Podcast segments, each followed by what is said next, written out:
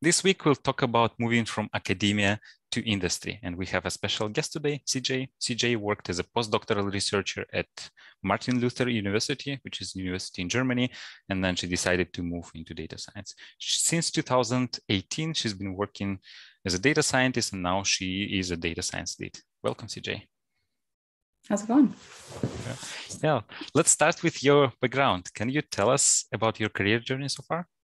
Yeah, um, I was an evolutionary biologist for a long time. Um, so I started, I did my undergraduate master's and PhD in evolutionary biology. Um, and then uh, about six months before I finished my PhD, I was thinking, I was like, I'm not sure I want to stay in academia, but that is not the time to make life changing decisions. so I just put my head down. Uh, finished up and was like, I can figure this out during my postdoc. And then about a year and a half into a three year postdoc, I was like, I don't think I want to do this anymore. Um, so I shifted gears, studied a bunch, uh, and got an awesome job in industry in Berlin. And I've been a data scientist ever since. What's evolutional evolutionary biology? So what is that? Very good question. Um, it looks at how populations of organisms evolve over time, right? So uh, when people see hear evolutionary biology, and then they're like, and then you ended up in technology, and I was like, hear me out. Uh, so, because evolution happens to a population instead of an individual, it's rooted a lot in statistics. And so, I think that was one of my edges of getting my first data science job is that I knew more about statistics than anybody else in the room. And because I'd been doing, you know, building prod, like building experiments, running statistics on the data I was collecting, teaching my students how to do statistics, you know, teaching statistics within the courses. Um, and so I had this really solid foundation. Uh, but on top of that, because evolution looks at how populations change over time, it's really rooted solidly in math and differential equations um, and looking at like how population dynamics can change. And so, um, so yeah, it's literally just looking at how populations evolve. Uh, but it gave me a really strong background um, for things that I ended up using in data science. Yeah, because um, to prepare for this interview, I was going through your LinkedIn profile, mm-hmm. and actually, I got an impression that you were doing uh, also data science stuff uh, back uh, when you were in the yeah. in the academia. Yeah, um, yeah. Depends on how you define data science stuff, because I think that's an interesting question. Oh, it says uh, so. I so it says uh, I have a code. Manip- so you were doing uh, these things, manipulating big data sets analysis of A-B tests, working yep. in environments of large and complex data structures, yep. commonly applied uh, uh, advanced statistical and machine learning techniques. Mm-hmm. Um, yeah, so this sounds like a usual data science job. Yeah, yeah, and absolutely, there was, you know, and it, it's funny because I still rely on a lot of those tools, right? So, like a lot of genomic data is unstructured text files of full of sequence reads that are like, you know, three to four gigabytes each. And like figuring out how to process those in bash requires like a certain programming knowledge. But the things that I was missing were like the deployment component, right? Like I had to Google what an API was when I first started as a data scientist. And I had to figure out what infrastructure was, what a Docker container was, um, and all those things. So I had, I think, the theoretical understanding and the backing, like a lot of the coding done. But I, you can ask anybody at my first job. My first three months, I just like walked around with this look of terror on my face because I was like, I have no idea what I'm doing, but I figured it out. Yeah. Did you need to learn any machine learning, or you basically knew everything you needed for? Oh no, I had to learn a lot of machine learning. Um, most of the background I had in machine learning was very much based on statistical models, and so like I took my first machine learning course, and I was like, everyone been talking about how it was a buzz, like you know, machine learning, machine learning, and then I looked at it and I was like, the first one you guys talk about is a linear regression and like a logistic regression. I was like, those are just statistical methods like that I've been using for years. And so actually my first case study um, for my first job was uh, like you were, you're supposed to do build a predictive model so you could predict transactions of individuals. Um, and I sort of cheated because I was like, there's the data was too sparse. And so I just made a proof of concept by combining the data and then like predicting the mean. But I used a generalized linear model. So it was just like a, uh, it was a GLM that was tied to Poisson distribution, I think. I can't remember the exact distribution I used, but it was li- like just a statistical model. So basically, you had enough foundation to. So for you, the theoretical part of data science, theoretical part of machine learning, wasn't mm-hmm. scary. You could just you could just watch a course and then mm-hmm. apply everything you learned and quickly exactly. grasp all these things. So yeah. that, uh, in that sense, the background you had as a researcher helped you a lot. Exactly. Yeah. And then for the things you didn't know, so you mentioned you didn't know anything about deployment, you didn't know anything about, uh, you didn't know what API is Mm-hmm. Docker, mm-hmm. all this stuff. Yep. Did you have to learn this on your on the job, or you yep. had to learn this? Okay, not before getting a job, right? No, I feel like I got really lucky, and so it's one of those things. Like I said, I get asked a lot from academics, like, how do I move into industry? And I was like, the unfortunate truth is, is like I got really lucky with time and place, and uh, and I moved there at a time where I think the field is really competitive now. Uh, but I was very, and they also talked about this a lot uh, at N26, which was my first job. They came back from my interview and just looked at everybody else in the team, and they're like, "She said everything you're not supposed to say in an interview." but I was very open with them. I was like, "Here's a list of things that I'm bad at," and like, you know, uh, but I really want to learn from you guys. I was like, I don't know everything, but I want to learn. Um, but one of those, I was like, I didn't know Python when I started, uh, so I had to learn that on the job. I didn't know, um, and a lot, and I, I if I'm being totally honest, I didn't know exactly what a position in data science was going to look like. Right. So I had this, my sister was asking me ahead of time, she's like, what are you going to do? And I was like, I, you know, manipulate data, use data to gain insights, like make data into value. And she's like, yeah, none of those mean anything. I was like, I know. but until I started the job, I wasn't sure what that was going to be. And then it was a hard crash course. But I think there were a couple of things that helped me succeed. So one is that and a couple of them came from academia. So if one thing in academia uh, is that you need to be able to teach yourself stuff, stuff, right? So at this point, I had 14 years experience teaching myself how to do things and teaching myself how to learn things. Um, and so I did a lot of that. And uh, I think uh, one of my colleagues is listening, in, so she, they can attest to this. That uh, my com- everybody else in this company started at 10, so the core hours were 10 to 6, and I was usually in the office like between six and seven, and I spent those hours between like you know, whenever I got in and 10, when 10 30, when our team did our stand up, just learning new things. And everyone's like, you know, you don't need to be in here this early. And I was like, you know, I don't actually know what I'm doing yet. Right.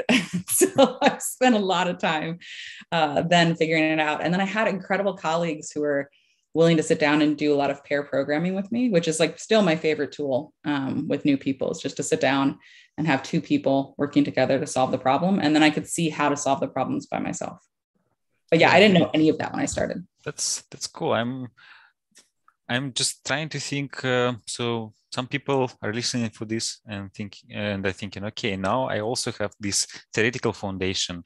Uh, mm-hmm. I know statistics well. I know machine learning well. But how can I convince a potential employer that uh, they should hire me and then I learn everything on the job? Like let's yeah. say uh, if you don't know Python, if you don't know deployment, you don't know API, all yeah. you know you know statistics well you know mm-hmm. machine learning so how do you convince uh, an employer to hire you and then uh, you, how do you convince them that you will learn everything let's say in three months and will be able to start being useful it's a very good question and again i think i got really lucky but um, from the other side now so like now i'm leading and building a data team and so i can speak to what i look for um, and people who might not have a lot of experience. And I am like specifically going to be hiring two new junior people uh, in the spring. But um, what I'm looking for is three things, right? Like that they're reasonably smart, right? Like that they can pick up on concepts quickly, that they um, are able to learn, or not, that they have the ambition to learn, right? They're open to learning and trying new things, and that they can take feedback, right? So if you're not open to learning new things and you're stuck in your way, it's going to be a problem.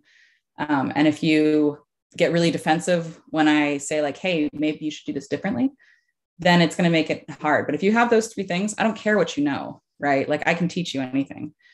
But if you have those three things, then like those are the kind of people that you want to invest in as a junior. So, from the counterpoint, if it was somebody who's like, how can I get my foot in the door? I think demonstrating those things like you know, you don't have to, I don't want to, I don't need to see your crazy CV or crazy portfolio, especially for a junior position or an entry position. I want to see that you have the ability to pick up things quickly and that you can take feedback. Mm-hmm. How yeah. do you test this during the interview? Ah, I'm brutal. Uh, no, I'm actually really nice. um, so, so like that's the. I think this is one of those things you think a lot as an academic. Uh, is like how do you define smart? And so you can see, and I, because it, this is one of those skills that transferred really well, um, is it's somebody's ability to like absorb and synthesize new information, right? So like figure out what I'm telling them and then synthesize it with the, what they already know. And you can just ask questions about like, you know, uh, tell me about a problem that you've worked on and then i'll start throwing like curveballs at them and be like oh do you mean like this and see how they respond to that right mm-hmm. And then if they can take feedback i just flat out ask them i was like tell me about a time when you were wrong you know and i think that's a very different question i had somebody answer this the other day and they told me about a time that they had failed and I was like, that's not what I was asking. I was like, tell me about a time when you were wrong. Like, I can give you a list of the ways that I'm wrong. I'm going to run a whole series at one of the universities in Stockholm about ways that machine learning algorithms in production fail. But like, I think like being able to admit, like, hey, I was wrong about this. And like, this is what I wanted to learn from that. And here's how I changed in the future means that you're open to the possibility that you can be wrong and you're open to other people telling you that. And I think that's important. Since you mentioned that you'll be soon hiring juniors, I guess mm-hmm. many people are taking notes right now.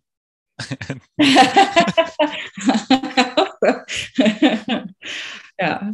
Yeah, but uh, yeah, that's tricky to to check like mm-hmm. all these three things, yeah. and uh, um, but I guess companies also they check the theoretical background, right? Yeah. So like how well you know all these things. Uh, um, do you remember how the interview actually looked like for you, like when you were transitioning, like the the interview with N26? Yeah, I remember it very distinctly. I have a good memory, but this one stands out in my mind because it was like such a weird experience. But yeah. um, the, what the interview process was, or like what it, okay, it was really easy. Um, so I had, I got so lucky. I had a friend in Berlin who had gone on a Tinder date with a guy at N26 and she was still in contact with him. And so she told me, she was like, CJ, do you need a hookup? And I was like, because that was, you know, I, I applied to four positions. This again, look, I applied to four positions. I had one interview.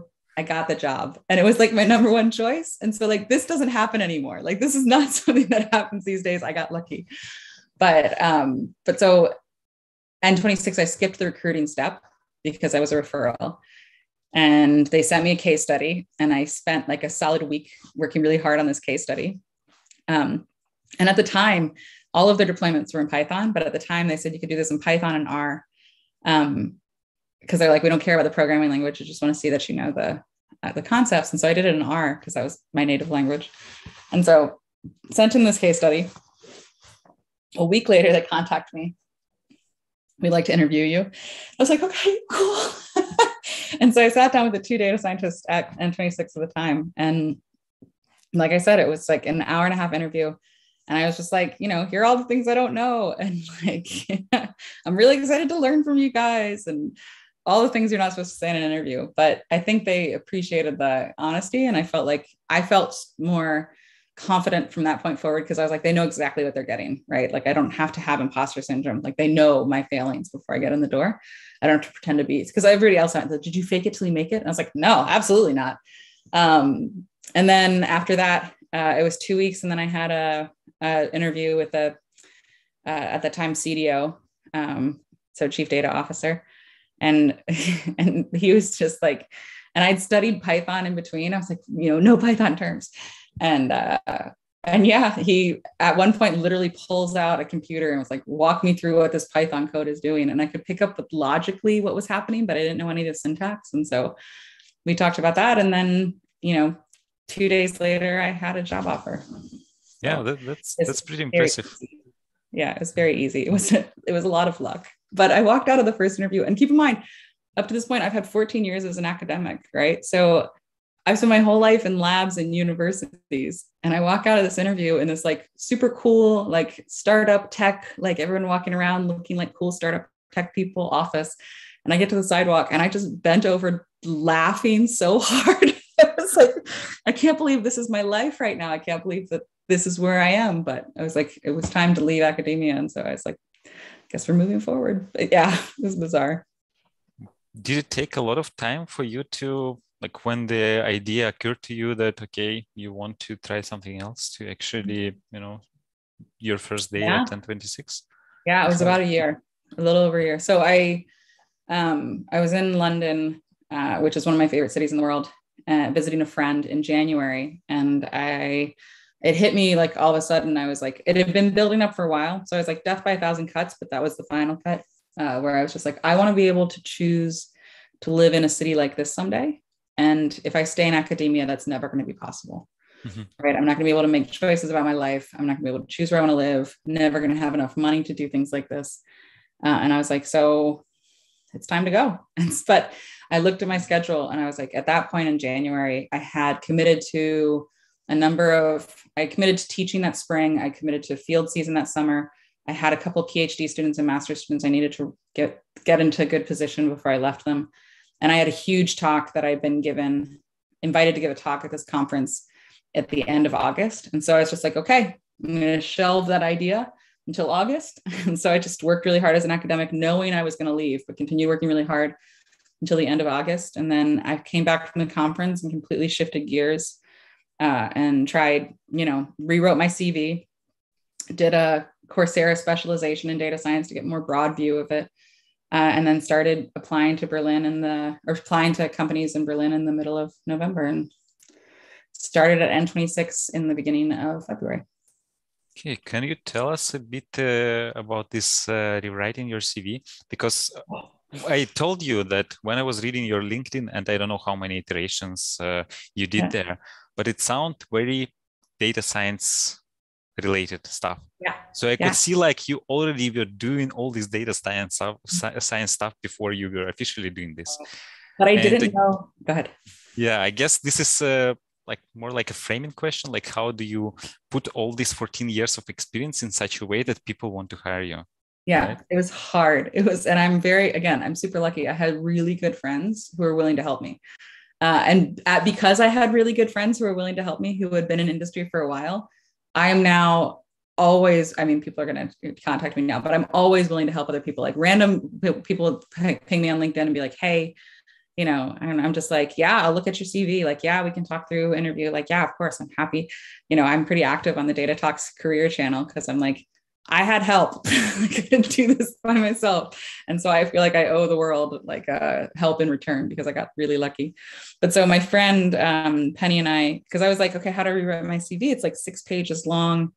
Um, I know nobody's going to read that in industry. And so my friend Penny and I did a weekend trip to Italy and she's like, bring your computer. And I was like, okay. And we're in Cinque Terre and she hands me a bottle of wine. She takes my computer, she looks at my CV, and she highlights all of the talks and all of the publications, and then she hits the delete button. And I was like, oh, That hurts. I was like, that basically hurts. And she's like, drink the wine. but then I, you know, I had her to help, and then I had a couple of, I reached out to a couple of female data scientists, and I was like, you know, how do I do this? And they were like, you need to emphasize the skills that you have, that that you've developed in industry, rather than the things that you've done. Right. So instead of talking about like this is the research I did during my PhD, I was like, here are the skills that I learned while doing the research during my PhD. And so I, you know, didn't plagiarize, but I would read other people's stuff and be like, oh, that also applies to me. Or like, oh, that's also something that I can put on my list. Or like, oh, and then like reformatting it. So, you know, but the education section was at the bottom and like, you know, like the it doesn't matter anymore where I went to school or like what my degrees are. but like rather like what the skills were that I picked up while I was doing those and and and reformatted. But it was it was genuinely like I I had good friends and was very lucky and uh, a nice bottle of wine because oh it hurt. It hurt so much. Because I guess uh, most of academics have to deal with um, large data sets at some Mhm. point, at Yep. like in STEM, right? Mhm. Um, like when you have to process by a large data sets, like even, um, for example, I know that my uh, mother, she's uh, she's working in ecology, so she needs to process uh, weather data, for example. She's doing that Yeah. in Excel. Um, sometimes she asks me for help uh, to, to process but yeah i can see like how you can reframe this uh, what she's doing into in such a way that it sounds like um, you know what data scientists do Right. so i think it's like a and what those of, are. Yeah. Yeah.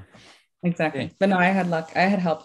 Mm-hmm. How many iterations did it take uh, for your CV before, like, uh, so you had this CV, six pages long CV, you had this bottle of wine and yeah. your friend, so you were doing this. So how how many, I don't know, how many times you needed to redo the whole thing before you started applying? Oh, the whole thing, I don't know. I I did about 14 iterations. So I did this with my friend Penny, and then um, and then I had two different women in industry who who just were kind enough to look over my CV. And then I had a few other friends from my cohort during my PhD. My friend Roxy had already transitioned into industry. She's now, um, oh, I'm not to, I don't want to plug her, but, uh, but she's doing incredible work and she's gave me really good feedback. And then I had my friend Simon, um, who was also transitioning to industry at the same time I did.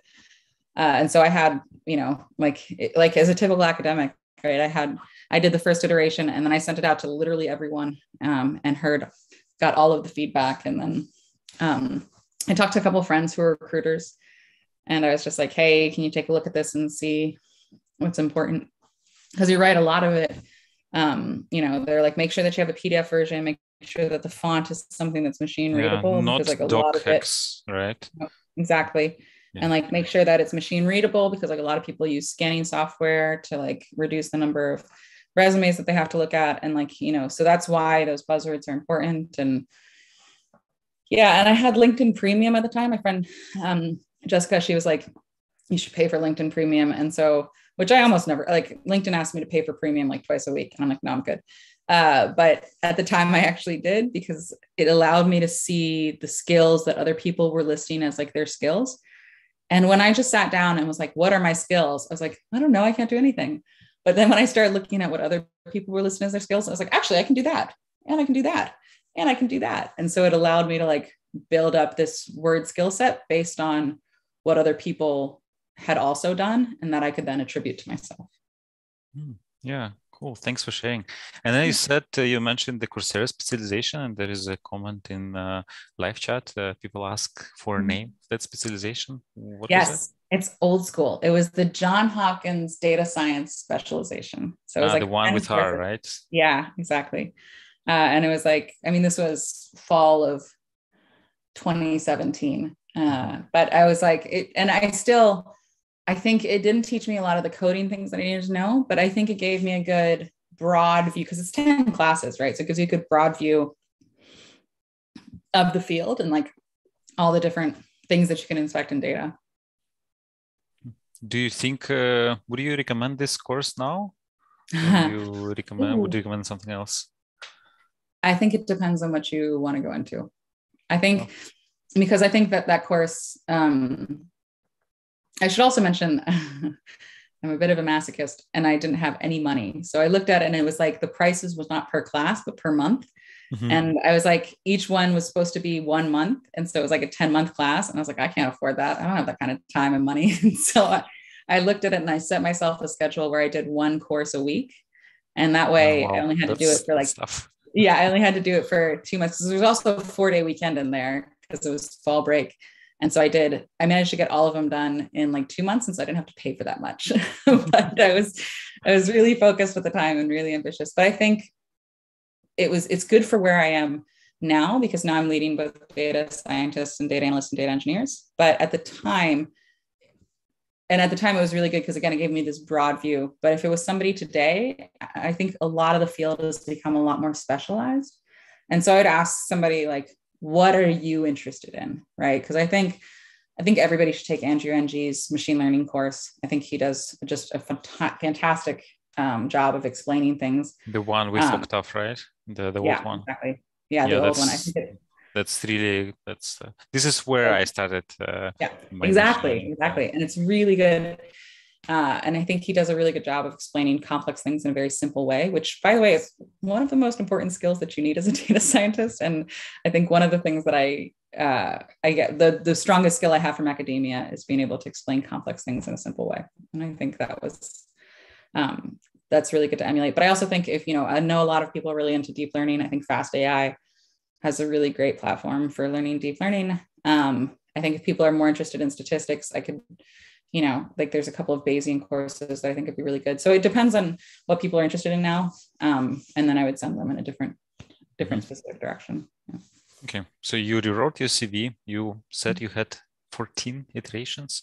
then you took uh, uh, like a marathon course marathon so you finished yep. the specialization instead of like 10 months in two months mm-hmm. Mm-hmm. right and then you decided to to move to berlin right so you selected berlin because you were in germany right you weren't in berlin yet so you just selected the closest uh, tech hub or why berlin it was it was almost more organic than that it was like I was living because I, I when I moved from the US, I wouldn't I didn't even Berlin wasn't even on my radar of places I would ever want to live. Um, but living in Halle, um, which is like an hour and a half south at the university, I would have to go to Berlin for to fly out, right? Like Halle has an airport, but it doesn't really fly anywhere. And so like I spent a lot of time in Berlin. And like in that year and a half I was living in Halle, I fell in love with Berlin. And so it wasn't just that it was the closest city, it was the, the one, it was the place that I wanted to live then. And so so then I started, yeah, I started looking for jobs in Berlin, but I also had uh, at that point in my mind a list of places I wanted to be because uh, I really liked the product. So at that point, I was already an N26 customer, and I was like, I think this is a great product. Like, especially as a foreigner, like being able to get a card that works quickly, that you can you do like fully mobile, that you know i can and talking you speak uh, yeah. english to the support right? And they exactly. reply back in english. Exactly, exactly. Um, which, which, is not that huge. common. Not common at all in germany. And so like i liked the product and I, there was a couple other companies i was looking at. I was talking to GetYourGuide but i didn't have a reference there so i was a little bit behind. Um, and then there's a data science consulting company who gave really good talks in berlin. They had a whole fantastic seminar series um, and I interviewed with them, uh, but just the initial interview. But yeah, so it was. I was like, I love travel. GetYourGuide seems cool, and like GetYourGuide's blog was amazing, uh, and so I was attracted to them. So I only applied to those three companies. Mm-hmm. So you did uh, pretty thorough research before applying. So it wasn't like spray and pray. You were like sele- very selective. Yeah, exactly. And it's so funny because it's so different from when I when I was leaving N26. I did the the you know the numbers game, the spray and pray. But when I was applying for my first position, I was I did all of this. Like I would read up and I'd be like, do these people look happy? Does this founder look good? And I told my friend Jessica this, and she's like, CJ, it's got to be more like Tinder. Like you just got to keep swiping. Like you can't fall in love with a person until like you, you know they respond. And she's like, because otherwise you're gonna get your heart broken by somebody who doesn't even know you exist. And I was like, and so that's the advice that I give now. But that's definitely not what I did. I was just like, this product is super cool. I want to work at the people who build this. Um, and then I met the people who were there, and I was like, I really feel like I could learn from these people, and I could. And I was right. I learned a ton. I had amazing colleagues. So I got really lucky. Yeah, you were saying you keep saying that you were lucky, but um, if I summarize what you did, like you did 14 iterations of your on your CV.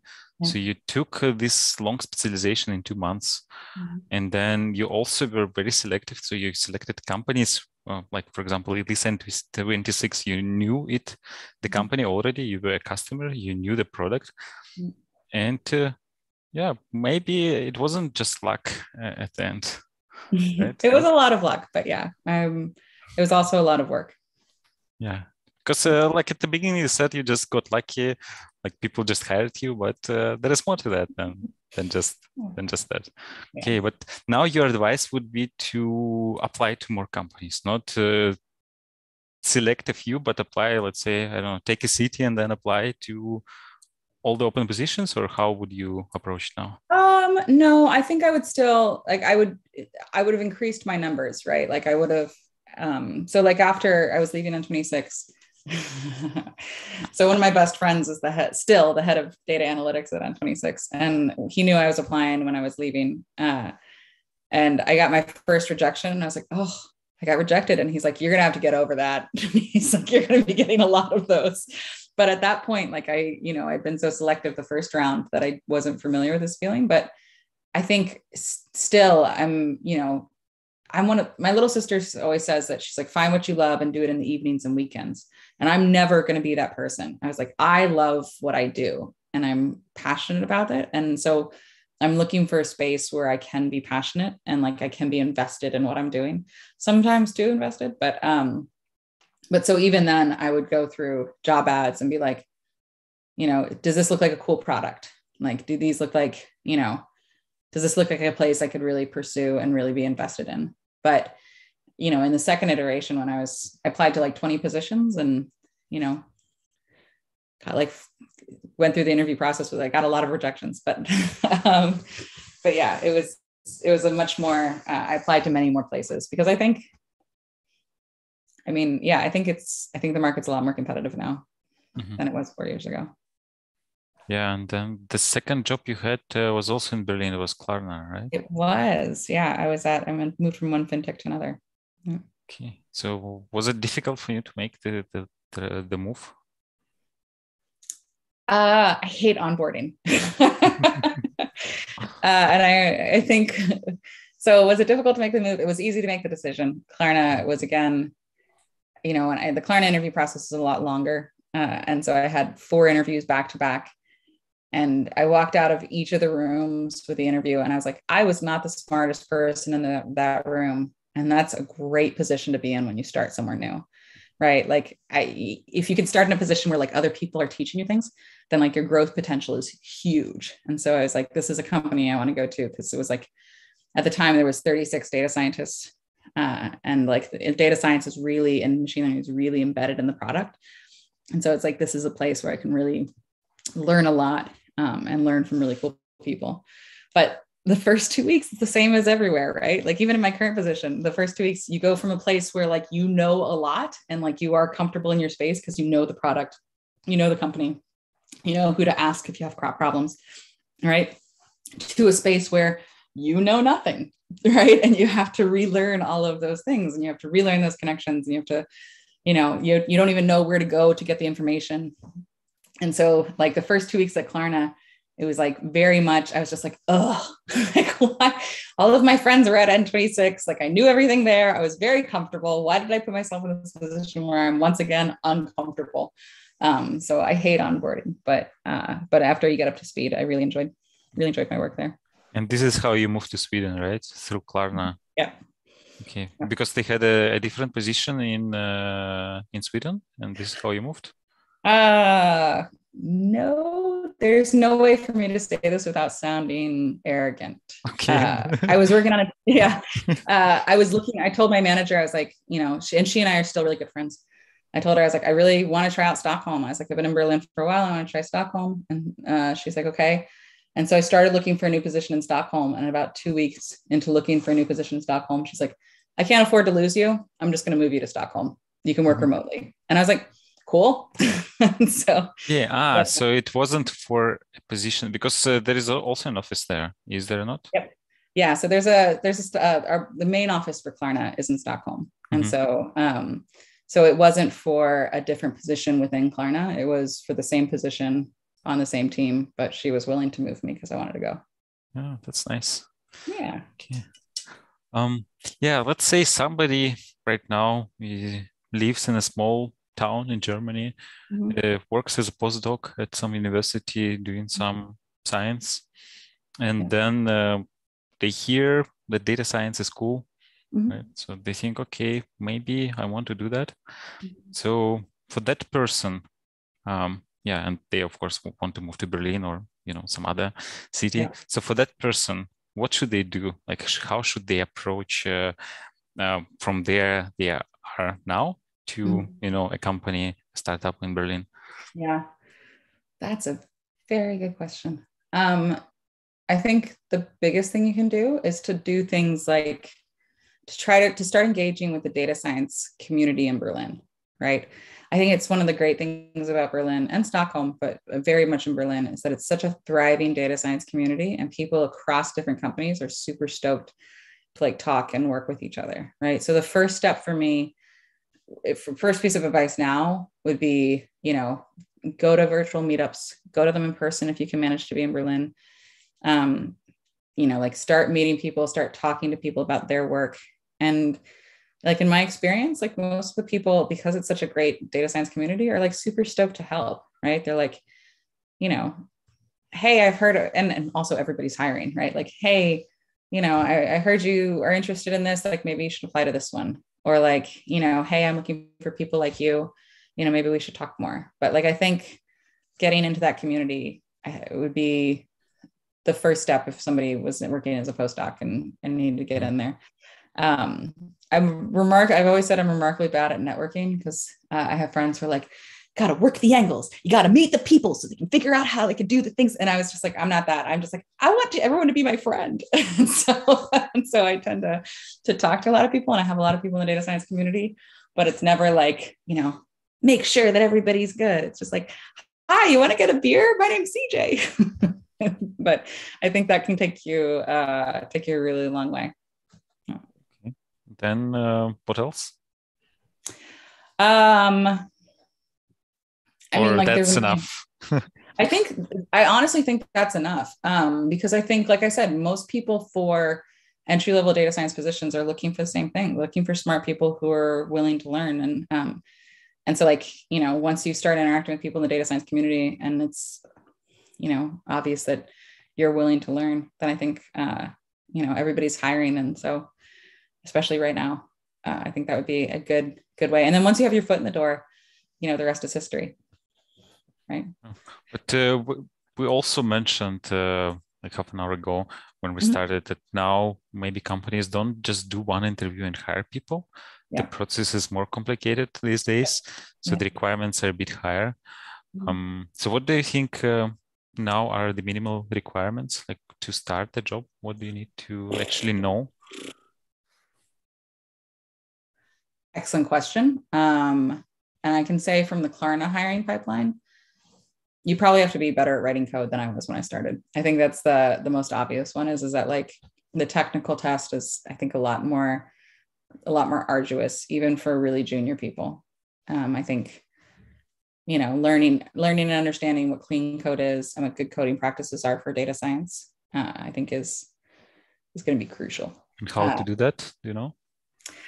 uh, i didn't learn how to do that till after i started but the way that i learned how to get better at, at programming and i still do this a friend of mine asked a data scientist friend of mine asked me this today like how do i get better at writing code and i was like find somebody who's better than you are and just pair program with them every week so I have a fantastic colleague that I worked at with at both N26, and then they followed me to Klarna, um, and they are much better at Python programming than I am. Um, they've been doing it since they were little. Mm-hmm. And so I blocked a time on our schedule for like a solid year when we were at Klarna and for mm-hmm. an hour every week. We called it, it, I have all of the meetings in my calendar named bizarre things, but our meeting was called Stuff and Things. And we would just meet up and do, we pick one LeetCode problem and then we pair program it for an hour every week. And so then I could learn how he approached things. I could learn about algorithmic things that I didn't know. Um, at that point, I, my first manager was really strict on clean code. And so um, I learned a lot of clean coding practices from that. But peer reviews, um, uh, the 4i, you know, getting good part, like a good PR review process and like learning from how other people would do things. I think all of that's really good. But that all happens for me, all that happened after I started in industry. And so if I was a, you know, if I was in a postdoc, the advice I would give, find somebody who's better than, than you are, who you can learn from and like, you know, really, really go at that. But that's also something that's really different between academia and industry. Like one of my colleagues at Klarna was brand new uh, out of in, like out of academia and he did a math PhD. And he and I had a long conversation about how he needs to get better at collaborating because in academia when you collaborate it's like we're going to do this project together i'm going to go in this room and do this part of the project by myself you're going to go into that room and you're going to do that part of the project by yourself and then we're going to smush it together at the end and i was like in industry when we say collaborate i mean we're going to sit next to each other there's going to be one keyboard and we're going to you're going to have to feel comfortable looking stupid. And i was like you have to feel comfortable admitting that you don't know everything. And i think that's a big barrier to get over but once you get over that you learn so much. So that would be my big thing. Yeah, thanks. So your suggestion would be to look around you and find people who are better at coding than you mm-hmm. and pair with them and yep. then perhaps offer something in return. Yep, exactly. Cookies are a great offer. Yeah. and it goes back to the first step, which is networking, right? Yeah, exactly. And would would that be enough? So networking and then um, code. There is a comment about uh, publication in top data science journals as first authors? Do you think that would be an important thing to do? Nobody no, cares. Unless you're and you're applying. There's one um, there's one team at Klarna that does research exclusively. Um, and they do really awesome research and they're a super fun group of guys. Um, I have an ongoing debate with one of them about the utility of Bayesian statistics, but uh, like they're super great. But I think most people in industry don't have a background in academia, and so they don't care the publications that you've done, right? Um, I always look up people's papers if I see that they've published on LinkedIn before I interview with them. I'll like get a background so I understand. But unless you're applying for a research position in an industry, like that's not that's not a that's not a skill that's that's valued i don't think what do you think about a project portfolio and pet projects do you think it's important to get a job in data science uh for me it's not but i think for when i'm looking for people it's not but i think with other people it might be. So i think if the the person you're interviewing with has a background in engineering and then i think it makes a difference because they like to be able to see what you've done. If i see that my first thought is, is like i like that you've put in the effort but that's so far is so far away from real world data that like it's not going to be particularly you're not going to be able to use a lot of those techniques in real world production right? And so um, i had a junior data scientist i worked with at klarna and she was brand new so I just started came out of her master's she was like I even gave her, I didn't even have her do the, the data training data. I was like, here's a giant training data set. And she's like, I had no idea how much of this was going to be cleaning the data. Like the data sets always come nice and clean when we do them in school. And I was like, yeah, no, that's not what it looks like. I'm terribly sorry. Um, so I, that's why I think I put less value. A lot of pet projects, in my experience for data science, tend to pull from, you know, the really easy to find and the really clean data sets, and those aren't always very but i guess the, the projects you did uh, in academia they weren't clean. You had to oh not at all. them a lot. So no, that no, could no, be a good portfolio project right to say okay i had this massive amount of data mm-hmm. uh, of uh, like of genomic data yeah. uh, like from you mentioned like three four gigabytes and then you needed to do some bash stuff to yeah. Um, to digest that yeah yeah yeah, and I think, but and I think a lot of that. So even now, when I have a massive data set and I'm trying to figure out like how I need to parse it, I'll usually turn to Bash first. But um, but I think that's harder to translate, right? Because if I tell somebody like, oh yeah, I you built, you know, some de novo transcriptomes on like long and short sequencing reads, like that means something to somebody in biology. And if I'm going for a biotech job, yeah, it's super important. Put it in there. But I wasn't going for a biotech job. I was going for mm-hmm. a fintech job, and like those words don't mean anybody anything to the people I'm applying to. So I guess maybe, uh, and I, people always tell me this: I should tailor your CV to the job you're applying for. And I tend to tailor my speaking style to who I'm applying for. Like, don't use jargon with, you know, if if, if I think the person isn't going to understand the jargon, I'm not going to use it. Um, and I think that that's worked for me in the past, but it depends on what you're doing and what you're looking at and whatnot. Mm-hmm. Yeah, thanks. Um, yeah, and then we have a question about uh, like when you transitioned from uh, academia to industry. Uh, did you have to adjust your way of communicating and interacting with colleagues? Oh yeah. Yeah. Oh yeah. How, was it difficult for you? uh, I really hope that nobody who was at N26 when I first started is in this conversation because uh, it was incredibly difficult and they will tell you all of the mistakes that I made. Um, but I like they're they're mistakes that were easy to learn from. So one of them was I, I, I say this to people now, uh, especially if they're giving talks. I was like, nobody likes feeling stupid, but it was really hard for me to adjust. This is so arrogant. It was hard to me to adjust the idea of knowledge that I thought everybody knew, right? And so I use the example. I was talking to a program manager, no project manager, um, and we were talking about this A/B test he had done, and he really wanted to understand like whether or not was significant. And so I ran the statistical analysis for him, and then I was talking about p values and like, and he's just like, "Okay, CJ, I need to stop. I have no idea what a p value is."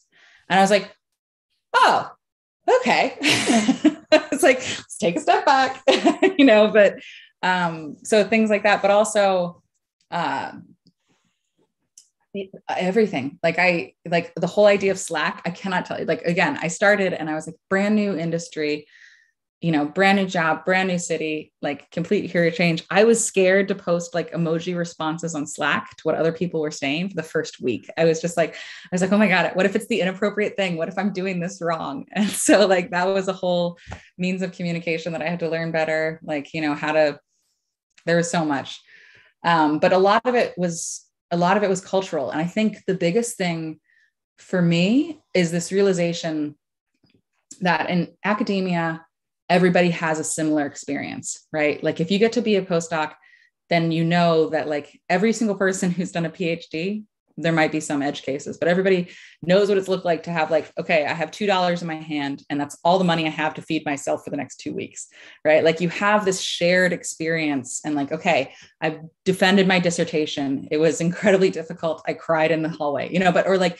everybody has these shared experiences, and so like as you move forward in your careers in academia, you have these shared experiences that you can bond over and that doesn't exist in industry right like i was i remember uh, we were in the bank and we were talking about uh, doing an overdraft experiment. And they're like oh we'll just if issue a couple people 250 euros in overdraft. And the bank was like the people in the bank were like who's ever going to use 250 in overdraft? That's no money at all. And i just looked at them i was like oh you've never been poor. But like we didn't have these you know these things that were shared that like you can rely on in terms of the culture in academia. And so i had to shift the way i was communicating with colleagues uh, not just like the tools and not just like the you know idea that i assumed everybody knew this but also like the the, the shared experience that no longer existed.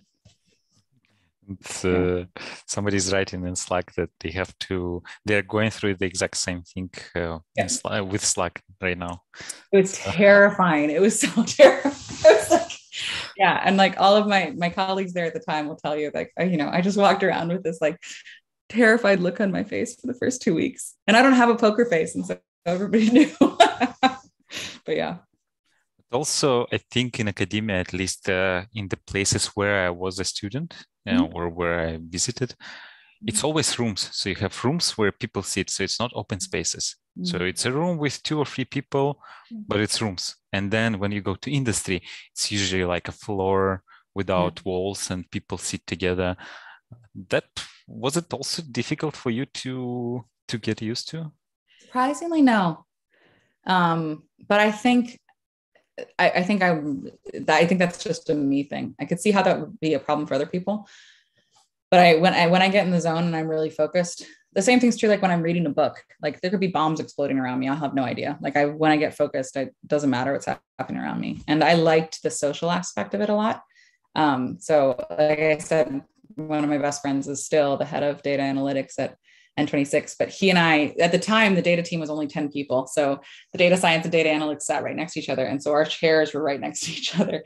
And day two, we were immediately best friends. And so, like, he made me laugh so, and I have a really loud laugh, but he made me laugh so much that as the data team grew and like the data science ended up in a different space and we weren't sitting next to each other anymore, like half of the office commented, they're like, now that Robin and CJ aren't sitting together, everything is a lot quieter around here. like he wasn't making me laugh as much. And so like the whole area quieted down. And so I could see how it would affect other people, but uh, the open space wasn't wasn't everything for me. Okay. Yeah. Um I'm also curious, like from the skills you had uh, mm-hmm. before, like in academia, we talked about uh, that many of them they they were actually useful like you mm-hmm. know being able to process to clean data to process these large amounts of data like all the statistical things. But what mm-hmm. about things that weren't useful that were maybe even harmful? Were there things like that or not? Yeah. Um oh i was asked this the other day and i forget what my answer was. Um the things that weren't useful the competitiveness. So I think, like I said, in, in industry, people tend to collaborate more. And so like hiding hiding what you don't know and like trying to be like trying to compete with your colleagues i think is really not useful in industry and i think it can get really harmful um, but that's something that's innate into academia because everybody is like cutthroat to beat each other um, and i think that was actively and then yeah and i think it I again, I was really lucky that my team was really collaborative at N26. But even then, it took me a couple of weeks to feel really comfortable looking stupid in front of other people. And I was like, in, in academia, like everybody, everybody's really smart, but um, but also you're spending a lot of time trying to be smarter, and so like you you don't show as many vulnerabilities. And so it took me a couple of weeks to really feel comfortable, like being like i don't know this. And like can you help me figure it out? Uh, and i think that was like potentially can be really harmful. And I think the same thing was true of, um, again, this colleague at uh, at Klarna who had just come from a math PhD, and it took him it took him about two months to like admit that he didn't know something, and he he really struggled with that, and it was the same the same problem where I was like, you know, this is not this is not how we were taught to behave, but this is how you need to behave um, in order to be successful in this new environment. Is there any way to like you just need to do this, right? You just need to mm-hmm. be in that environment and learn and try to yeah. to adjust, right? Yeah. So the way that I'm doing it now, because I've got I'm facing a similar problem uh, at my current position where I'm like leading people and trying to get them to feel comfortable talking to each other um, and feel comfortable being stupid in front of each other. And the way that it worked at N26 for me is we had this Russian back like data engineer who still rules with an iron fist. He's fantastic. And he read the, the like the fine print and found out that you could do once a month a team dinner. And so there's a budget for it, but once a month you could take the team out to dinner. And the data team was the only team at N26 who did this this often. But once a month we all went out to dinner and just hung out with each other. And so I think a lot of it is like being able to break down the barriers of like establishing that these people are your friends and they're not judging you. Uh, and then the dumb questions can come and then you can feel comfortable asking that. But I'm doing the same thing right now where there's a lot of knowledge silos at my current company. And I was like, we're all going to go hang out and eat dinner. We're going to go hang out drinking. Like, I'm throwing you guys an event to do this just so that I can get people to feel more comfortable looking stupid. And I talk about how I fail, you know, like I try to get people to feel comfortable enough looking dumb in front of each other that they are willing to ask each other questions, even if they think in their mind, like, this is a dumb question. Like, if you don't ask, you won't know the answer. Okay. Yeah. Thanks. So basically, people just need to get to be comfortable with each other, to get used to each other. And it just takes a bit of time. So you yeah. don't feel comfortable immediately. You just need to give yourself a bit of time and then things become easier. I hope so. That's been my experience. And it seems to be uh, slowly working in my current company. So, yeah. Okay. Yeah, thanks. Uh, this is an interesting question from Matthias. Uh, mm-hmm. Is have you had time to research, explore a topic that may may not have an immediate impact on your job, but led to mid or long term value? Um, like actual data science topics. I I think so. Yeah. Um, yeah, but I used that time. Um, yes, natural language processing is a like one of my favorite things. And I've employed it in like within other data, but I haven't done any full, done many full natural language processing assignments. But I still, you know, again at, at N26 and then at Klarna as well. I use that time in the morning to like study and learn new things and to try, you know, new Kaggle competitions and and and learn new techniques. Um, and so, although I've never deployed a full NLP model, um, I, I know that those things are useful. And now I can help, like, because I'm no, you know, I'm now leading people. So I'm not doing as much individual contributor, but we have a couple of assignments that look to be NLP assignments. And so I know I can now help my other people, my people learn the skills that they need to so that they can succeed in this assignment, even though like I haven't actually used it myself yet. Ah, that's uh, quite an interesting perspective. So even though it wasn't immediately useful back then, you now used to help your uh, exactly. your colleagues. Yeah, yeah, that's cool. And what about Kaggle? Was it helpful for you? Uh, no, because I don't actually compete. I just I use it as a source of like cool uh, data sets and neat ideas.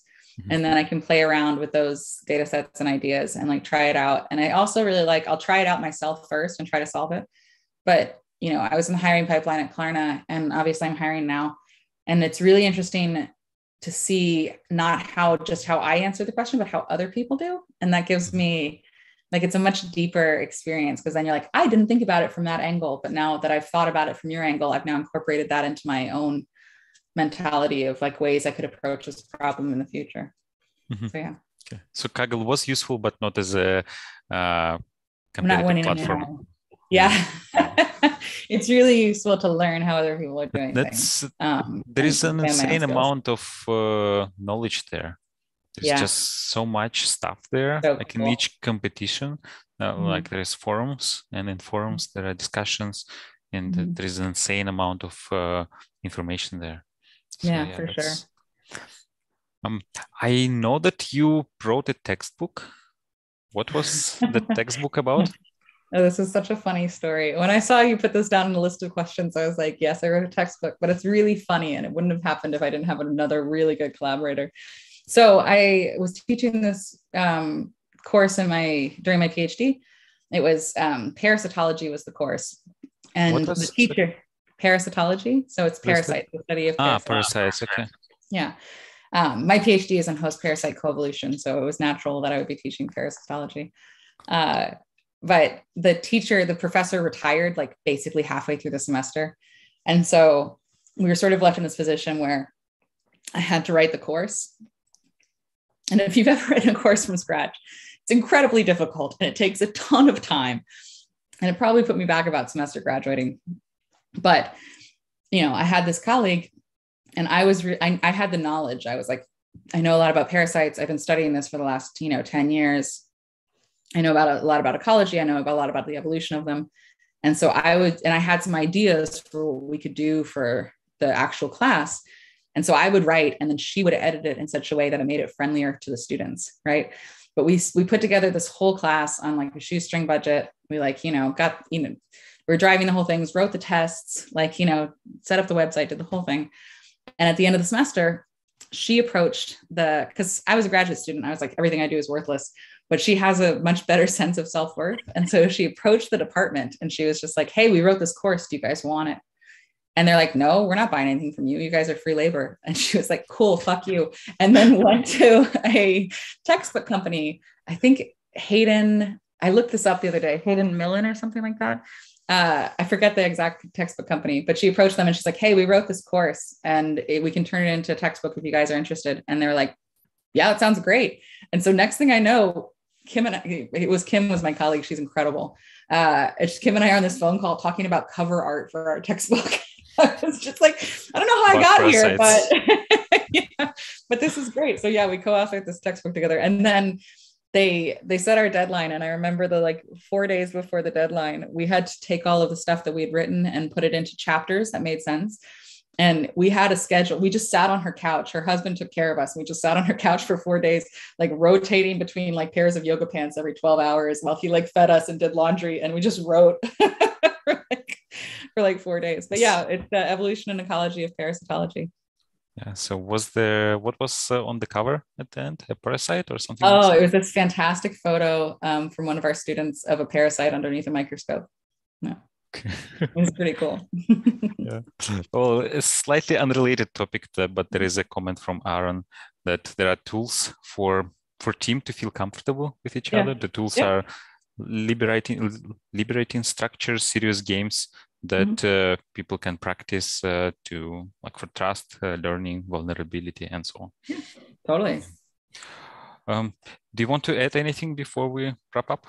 No, I think you know it was I, I feel very lucky because I've been surrounded. You asked me before, you're like, how do you keep finding good people to give talks? And I was like, I've been working with awesome people um, that are willing to teach me cool things. And uh, and in that regard, it's taken a lot of hard work and I work long hours often. Um, and I'm super stoked to be teaching people now. But like, I also feel very fortunate that I've encountered so many awesome people uh, and yeah, get to do something that I love. Yeah, thanks for uh, supplying speakers for Data Talks Club. Yeah, anytime. so if you have more speakers, please let me I, know. I always have more speakers. You can always ask yeah. me. okay, thanks. So right. how can people find you? Oh, I'm easy to find on LinkedIn, CJ Jenkins. I think there's like, I'm almost always the top choice. But yes, CJ Jenkins uh, on LinkedIn. Okay. Thanks a lot. Thanks for joining us today. Thanks for sharing your experience with us. And thanks everyone for being active, for asking questions. There is quite a few comments in live chat, so thanks uh, for being active. And uh, yeah, have a great weekend. Cool. Goodbye. Goodbye.